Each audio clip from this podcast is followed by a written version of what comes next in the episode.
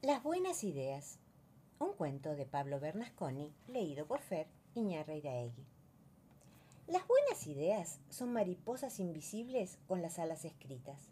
Revolotean entre nosotros sin que las veamos. A veces las confundimos con mariposas comunes, otras veces se nos paran en la cabeza o en un hombro y nos susurran lo que estábamos buscando. Algunas nos dejan las ideas flotando a la deriva o plantadas en lugares insólitos. Las buenas ideas nos empujan al inicio de algo mucho más grande que no podemos ver ni tocar, como el viento que reaviva el fuego.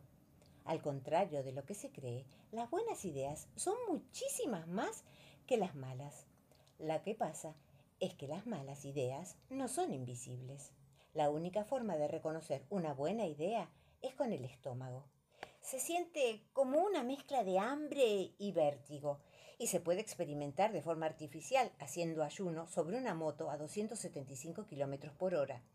Pero nadie lo recomienda.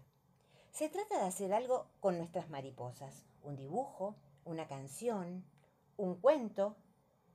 Si uno tan solo las deja ir, las buenas ideas simplemente cambiarán de dueño sin tristeza ni reproches, se van volando hasta la primera persona que les haga caso.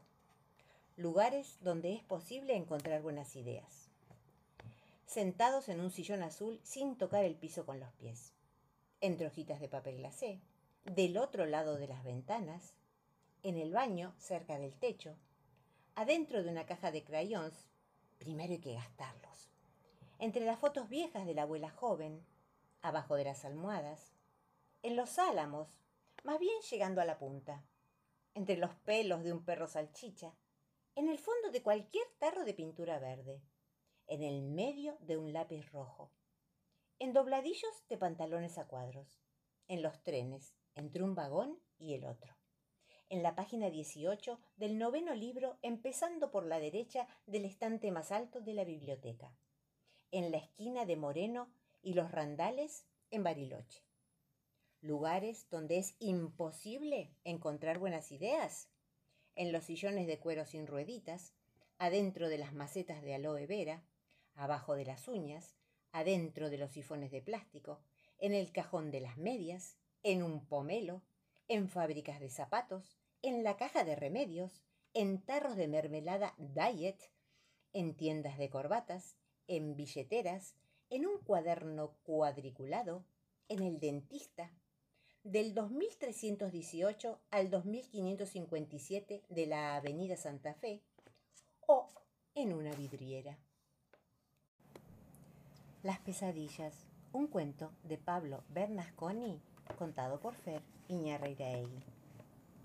En medio de un cuarto en penumbras, sentado en una silla desvencijada, un señor de Gamulán fabrica pesadillas para repartir.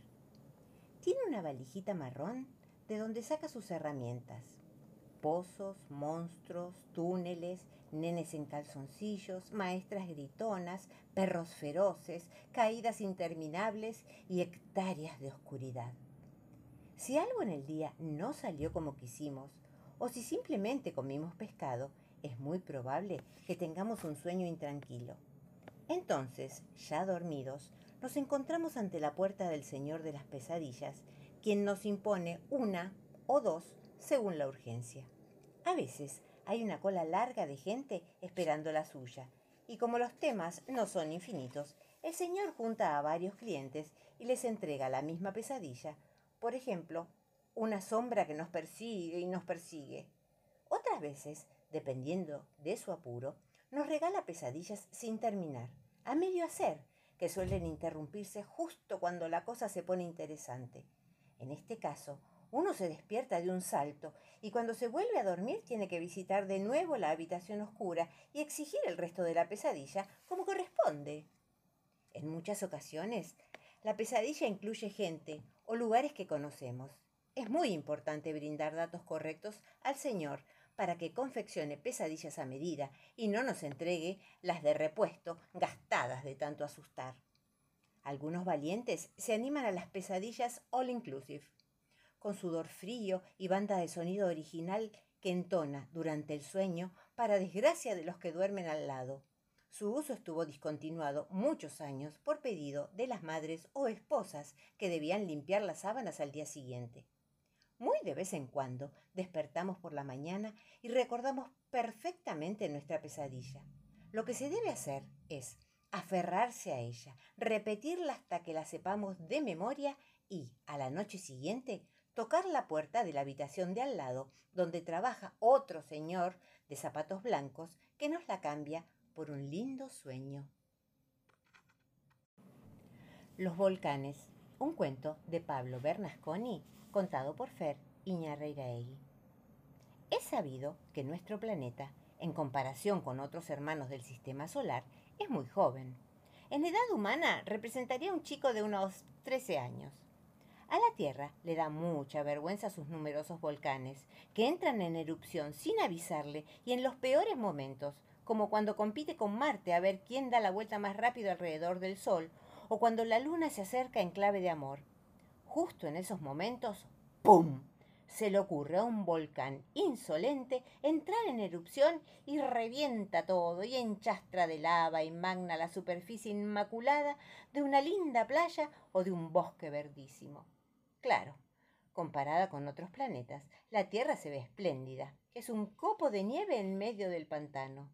Fíjense si no en lo que pasa en Urano, con una piel sembrada de volcanes enojados, ya ni los cometas le pasan cerca por miedo que los salpique. Pero nuestra Tierra es coqueta y gira continuamente sobre sí misma buscándose imperfecciones. Lo peor que puede hacer, y lo hace, es intentar tapar un volcán cuando ya entró en erupción.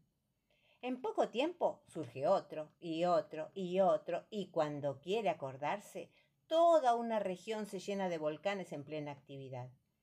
Podemos todavía encontrar muchos de los lugares donde antes hubo volcanes por la cicatriz que han dejado sobre la corteza, una marca de vergüenza que la Tierra insiste en maquillar con grandes extensiones de pasto o nieve o inmensos océanos. Pero es un planeta muy joven, inmaduro. No entiende aún que, por más que reniegue y refunfuñe, sus volcanes son el reflejo de un momento inevitable de su cortísima vida, que la preparan para algún día de estos convertirse en un señor planeta. Calles de París, una poesía de María Elena Walsh, leída por Fer Iñarreiraegui. París con gabán de pizarra, París con peluca de nieve.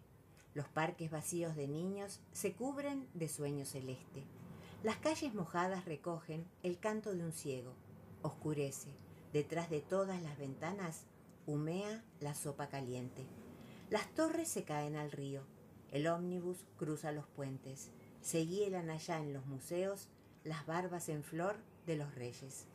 Faroles que abren el ojo, guardianes que cierran canceles. Detrás de todas las ventanas los niños harán los deberes. Canción de la lavandera, una poesía de María Elena Walsh, leída por Fer Iñarreiraegui. Lávate, paloma, con aire mojado, las patas y el pico, la pluma y el vuelo, volando, volando. Lávate la sombra, luna distraída, con jabón de estrellas y espuma de nube, salina, salina. Lávate las hojas, dormido verano, con agua llovida y esponja de viento, salado, salado el aire me lava, la luz me despeina, la traviesa espuma me pondrá peluca de reina, de reina. Canción de títeres, una poesía de María Elena Walsh, leída por Fer Iñarreiraegui. Da la media vuelta, toca el cascabel, roba caramelos en el almacén. A ver, a ver, a ver. Me caigo, me caigo, me voy a caer. Si no me levantan, me levantaré. A ver, a ver, a ver. Diez y diez son cuatro. Mil y mil son seis. Mírenme, señores, comiendo pastel. A ver, a ver, a ver. Por la calle vienen la reina y el rey, un oso de miga y otro de papel. A ver, a ver, a ver. Este gran secreto solo yo lo sé. Cuando llueve, llueve. y cuando hay luz se ve. A ver, a ver, a ver. Contemos un cuento, uno, dos y tres, que acabe al principio y empiece después. A ver, a ver, a ver.